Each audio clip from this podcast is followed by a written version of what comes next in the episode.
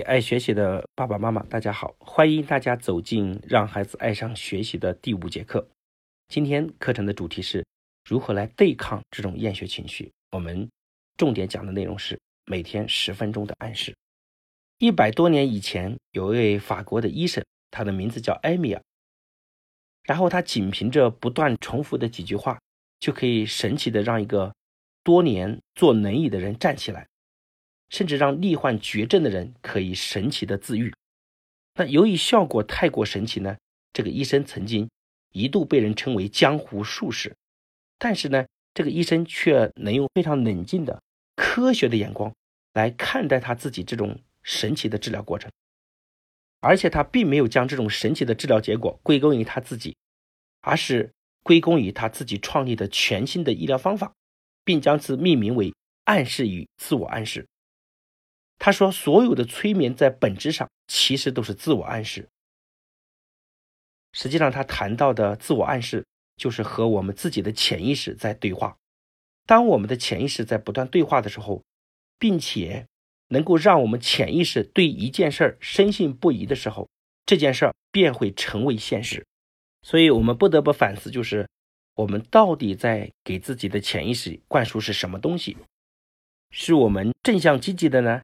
还是消极负面的，很多人生的悲剧和痛苦也来自于他自身的一些负面的暗示和强化。有一个人家庭中啊，他可能遇到一些困惑，尤其是老公对他不够好，结果他逢人就讲，逢人就讲，他每讲一次，自己又自我的消极暗示一次。其实每个听他讲这段话的人，听完可能回家就忘了，但是当他不断的重复的时候，他重复十遍，他自己就消极暗示了十遍，所以最后。导致他自己非常痛苦，最后走上了离婚的道路。所以，我们不得不反思说，我们生活中到底要选择什么样的事情来进行自我的暗示是非常重要的。有一句话讲说，你脱口而出的就是你的未来。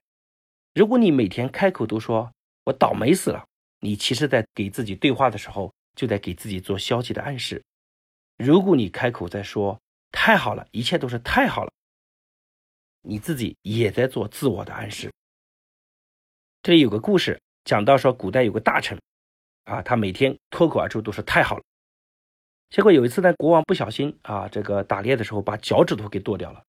结果他看到之后说太好了。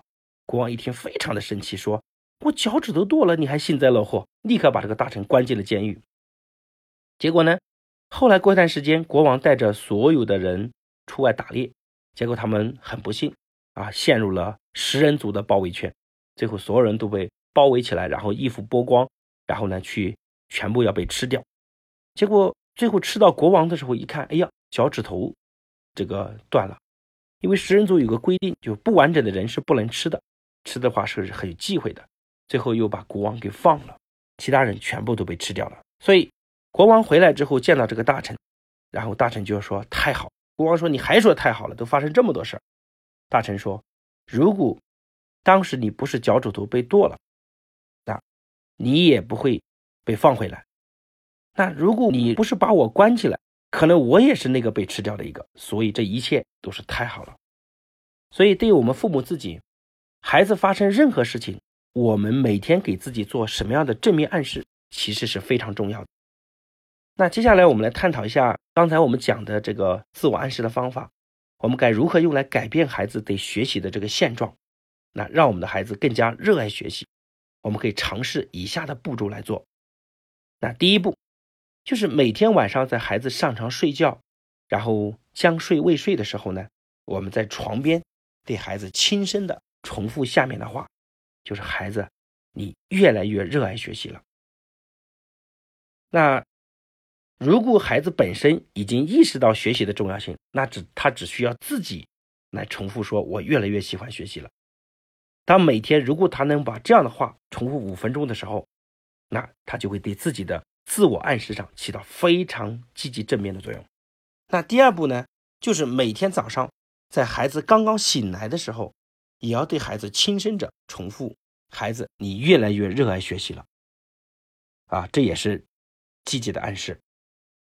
如果孩子自己愿意，那也有可以由他自己来说这句话，也同样重复五分钟。第三个就是要坚持重复上述两个步骤。反正对父母来说呢，你只需要逮着任何机会，要轻声的重复这样的话，让孩子从你对他说，最后变成他自己的积极暗示。很多父母说这么简单吗？好像真的是够简单。但是这个世界上其实最困难的事情，就是将一件最简单的事情一直重复的做下去。各位，你们希望孩子在哪方面进步，就在哪方面做正面的积极暗示。比如说，如果你觉得你的孩子没有责任心，你希望他有责任心，你每天就想办法通过各种事情来证明我的孩子越来越有责任心了。最后，你的孩子一定会变得越来越有责任心。我自己的高中和大学同学，他们都非常不可思议，就是我在读书的时候是如此内向的性格，当时跟啊女孩子说话都紧张的要死的状态啊，然后站上台拿个稿子都哆嗦的状态。他今天我可以面对几万人去演讲，而且可以侃侃而谈。这中间其实有个非常重要的事情，是在有一次我啊觉得一定要战胜自己的时候，我做了一个重要的事情。这个事情呢。就是找了一张一个人面对几千人场面的图片，然后把演讲者的头像换成了我的头像，然后这个图片呢就贴在我的书房里，我每天看，每天看，然后每看一次我就非常有力量。所以当我在上台演讲的时候，我大脑中呈现的都是我站在几千人和上万人舞台上这种演讲的这种非常受欢迎的状态。我每天跟自己对话，这个行为大概持续了半年的时间，我发现我的演讲。可能水平是一样的，但是整个演讲的状态和感觉是完全不一样的。所以我希望各位父母能把它坚持下去，这件非常重要。古代伟大的哲学家苏格拉底有一天在广场上公开招收弟子，很多人都慕名前往，并且会想苏格拉底肯定会提出很多苛刻的条件。结果令人感到意外的是，苏格拉底提出的条件非常简单，就是每天前后摇动手臂三百圈，能坚持到最后的人就是苏格拉底的弟子。大家都笑了，认为这个非常简单，觉得自己都可以成为这样的人。大概一年之后，当苏格拉底询问有人坚持下来的时候，人群中只有一个人举起了手，这个人就是柏拉图。于是乎，柏拉图成为苏格拉底的弟子。花十分钟在孩子身边反复重复这样一句简单的话，其实并不难，而难的就是每天能坚持做到，从不遗漏。如果各位你能坚持，我相信奇迹一定会在你的家庭发生。那很多人问说，为什么要选择入睡和起床的时候呢？因为这两个时间呢，它暗示的语言最容易被潜意识接收。那怎么选择重复的那句话呢？就是这个话一定要非常简单明确，越是简单越是明确的话，越容易被潜意识接收。那还有点就是为什么要轻声说？因为大声的说啊，会唤醒潜意识；轻声的说，那潜意识是最容易接受的。